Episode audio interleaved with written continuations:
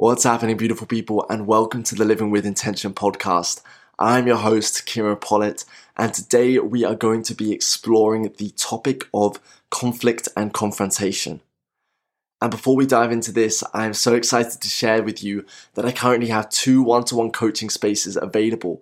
So if you are someone who is looking to gain more awareness around why you do the things you do, why you live the life you live, and become more aware of the patterns, the behaviors, the habits, the programming, the conditioning that has you showing up as you are and wanting to move through that, shift coping mechanisms, live a life filled with more intention and joy and more expression of your authentic self, more expression of your emotions and who it is that you are as a being, as an essence, then this is for you. You can either reach out to me through Instagram and drop me a message, or you can reach out to me on my emails. And I also have an application form that I will be sharing in the show notes for this episode. So, yes, if you feel calling, if what I share resonates with you and you want to find out more, then let's connect, let's have a conversation. There's no attachment to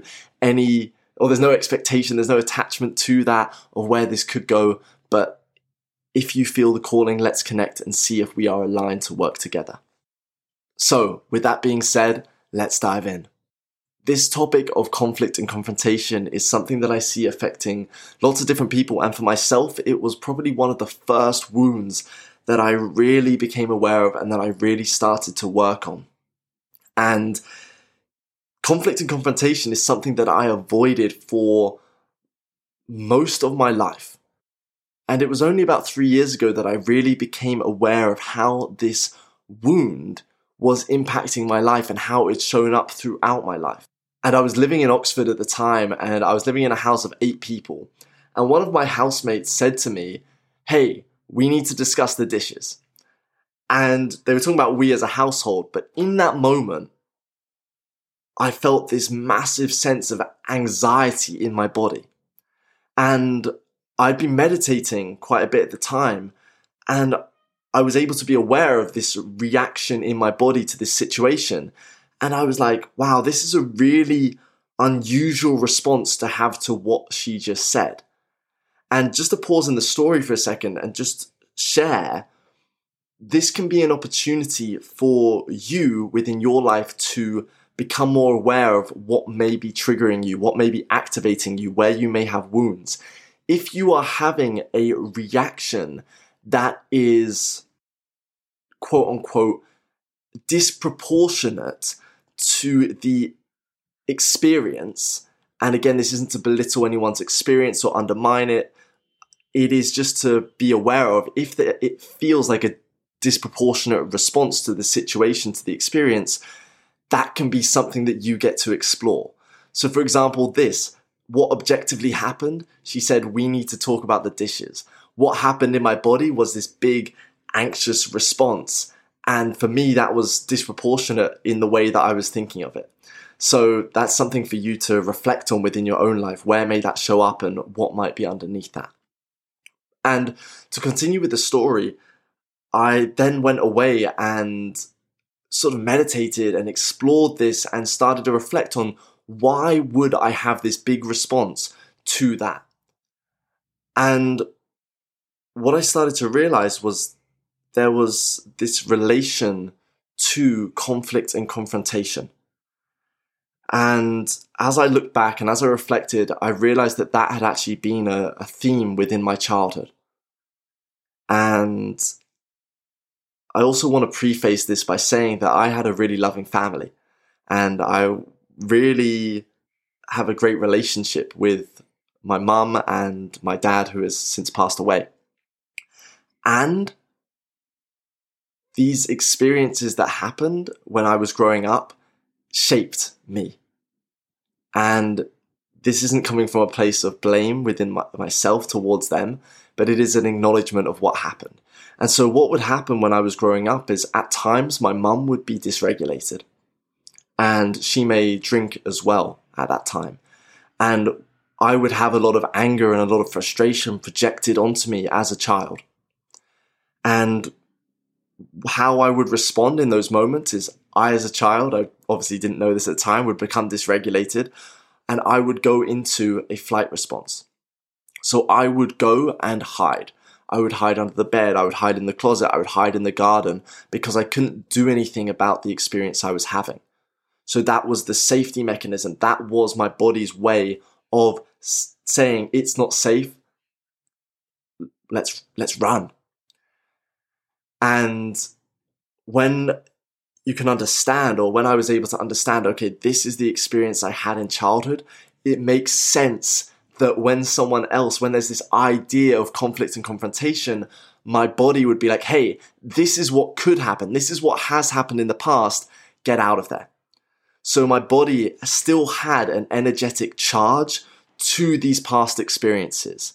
And that was one of the, the points that I got to address in my healing journey was really starting to dissipate that charge and allow space for it to be expressed. And so, yeah, I grew up in this, this household and yeah, my mom at times would uh, express anger, frustration, and that conflict and confrontation stuck with me. And I started to realize as I became aware of that, those core experiences, because this happened over a number of years, that this also influenced me in times where I was getting told off at school. And actually, I would have this anxiousness and I would have emotions come up. And again, I never really understood at the time why that happened. And then looking back, it was like, oh, it was this sense of conflict and confrontation. And I also want to share for anyone who's listening that we have our experiences, and trauma is not the experience, it is what happens in the body as a response. So it could be easy, and I definitely did this for a lot of years and negated healing. It can be easy to say, well, I didn't have it that bad. Well, these people had it worse off. And that actually ends up bypassing a lot of the healing journey because it doesn't acknowledge the experience we had. It doesn't acknowledge that they may be trapped energy and emotions inside of us. And also that there can be versions of our inner child that don't feel safe, that didn't have their needs met. And the reason I speak to the inner child specifically is because that is where a lot of my healing work for this wound and for many of my wounds has come from. And so firstly, the, the powerful thing, the, the realization, the awareness I had to recognize that conflict and confrontation had been this prominent experience growing up. And then how it had shown up through my life and how it was still influencing me. And then part of the healing work for me with my inner child was really in a safe space. I was working with a mentor at the time, and a lot of the inner child work I was doing was also in my own meditations. And it was really, and again, I'll preface this with a degree of safety is invited for this. You really want to feel safe to go to these spaces and connect with your inner child. You can, and different versions of connection and different forms of that can look different. And so I'll just share my journey. And if you have any questions, I really open the floor for you to send them to me and ask them. And this is probably a podcast episode that I'll do in the future, talking even more about inner child work, um, because it's something that I actually work a lot with, um, with my clients and with people. So, the inner child. As I said, there are these experiences that I had where I had gone to hide under the bed, I'd gone to hide in the closet, I'd locked myself in the bathroom, I'd hidden the garden. And that inner child had things that he didn't express or get to say, and also he had needs that were not met in that moment. And so part of the work that I got to do around this was being able to go to those spaces and be present in there make it completely safe. So I remove anything that felt unsafe, anyone who felt unsafe in that moment. And it would be me and my inner child. And I didn't do this at the time, but one thing you can also do is completely change the location. So if you need to be, if they desire to be in a safer location, they can do so. Like ask them what it is and go to that space. But I would be there in these spaces. I would see, let's say, I remember this one really well. It's like I remember like myself being locked in the bathroom and just hiding, just hiding like by the, the toilet. Like I remember that. And in that moment, I, I was there, I was present, like I could see my inner child and I could see what was going on for them. And it was an invitation of what they needed to express in that moment. So it things like um, fuck off. Like I don't deserve this. Like what the fuck are you doing? Why are you blowing up at the smallest of things? These were the sorts of and, and that's another point to mention as well, is because a lot of the dysregulation and a lot of the anger and frustration would come about um, in a snap and it felt over something that may not have been that significant through my perspective. And so that's where also this like fear of conflict and conf- confrontation and that it could come about any time also came from. So that's one thing to that that was also significant in my whole realization and reflection on that path and on that journey. So I would see that inner child and I would give him the space to say and express what he needed to express. And that doesn't need to be forced. It was just, yeah, allowed. And then I would give him what he needed. And actually, before even diving into that, what I want to say is when it comes to expressing and saying the things that they didn't get to say, that I didn't get to say in that moment, what I see happen a lot within the healing journey is people get to a stage where they can recognize that people are doing the best they can based on their awareness, based on the resources they had access to, and based on their lived experiences.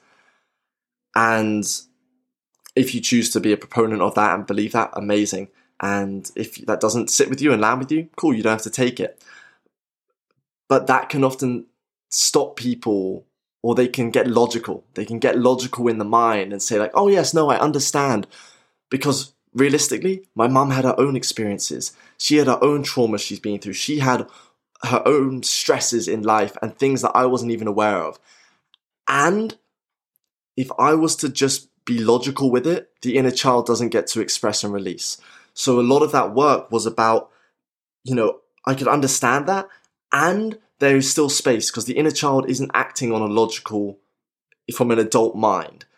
They just want to express and release the energy, the charge that is there. And that can take time as well, because there may be a safety, a level of safety that gets to be developed before these words can be spoken. And again, when I'm saying this, this was a, a meditation. It was an individual meditation that I was doing by myself. And I was also reflecting on these processes with my mentor who I was working with at the time. And so there was the, the process of allowing my inner child to express and say what he didn't get to. And then the other process was meeting his needs. And so in that moment, it was being able to hold him and like hold myself as I was holding him and also asking for permission with that and making sure he felt safe in that.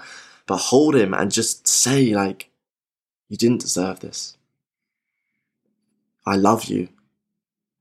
You are enough.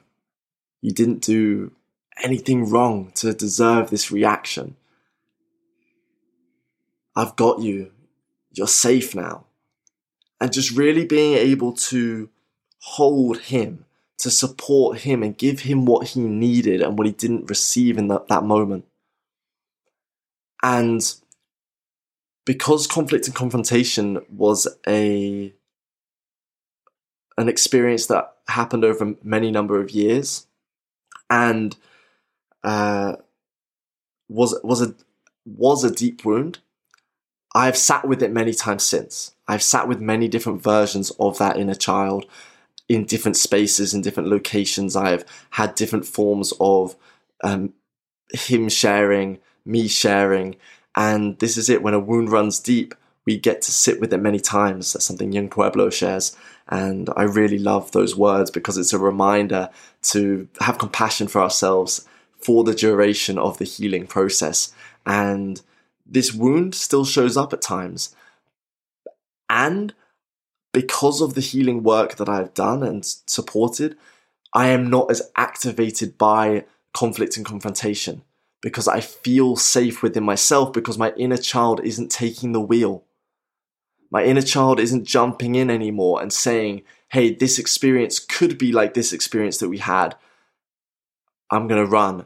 I'm going to fawn and I'm going to people please. So the power for me was when I was able to start giving my inner child what he needed and to meet his need and give him safety. I was able to, in the experiences where this showed up, not only had I removed a lot of the energetic charge through the expression of the emotions and the uh, energy, and, and that also included things like anger burns, anger releases around that, um, and, and other forms of expression. That created the that expression and that release r- helped dissipate the charge and then create more safety within my body to be with moments of conflict and confrontation. And this is something that I don't only see for myself, this is something I've worked with clients with, where they have had conflict and confrontation between, yeah, their, their father, their mother, and them being able to meet their inner child, meet their needs, have moments where they're able to stand up for themselves and express what they didn't get to, and then be able to hold themselves in those moments and recognize that that then has a ripple effect across their lives across their lives in terms of how they show up with their friends, how they show up with their colleagues, how they show up in their relationships, family. So, being able to recognize and have the awareness of where our wounds lie and how they influence us. Because if I hadn't become aware of this, it would have continued to influence me unconsciously. And so awareness is one of the key tools is how am I reacting, responding? Where is it coming from? Why is it there? And being able to do the work to, to understand that and heal what is underneath that. So, yeah, now when I experience moments of conflict and confrontation, I'm able to hold myself. That doesn't mean that I don't still get activated to some level. Like I still feel the sensation in my body, but to a much lesser degree. And I can hold myself in that. I can regulate myself through that. And yeah, this is something I've noticed within partnership as well. Is like it's not only in friendships, it's in my partnership, how at times the idea that conflict and confrontation could come about, there's an activation but as I said, I know that I've got myself. I know that I've got my inner child in that moment. And I can reassure them in the moment. I can place a hand wherever it feels needed. So often for me, this has been around the solar plexus. And I'll place a hand there and I'll just be like, I've got you. I've got you. You're safe. And just being able to affirm that and, and know that it's it's true in terms of for that inner child. So yeah, this has been my journey with conflict and confrontation. And it's something that I wanted to share here because I trust that this will give some of you an insight into the process of identifying how wounds can influence you. And then part of the process of going about to start healing, to start connecting with yourself and giving yourself the needs that you needed in that moment. And I've focused a lot on inner child work here because for me that is one of the core modalities I have used within my healing journey. It's one of the core modalities I use with my clients.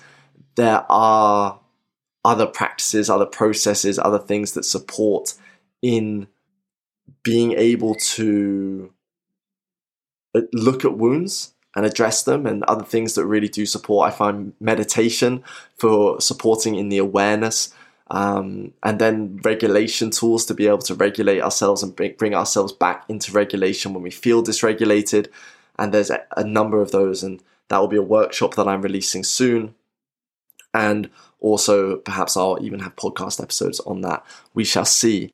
But yeah, as I said, I trust that you find what you need to in this episode.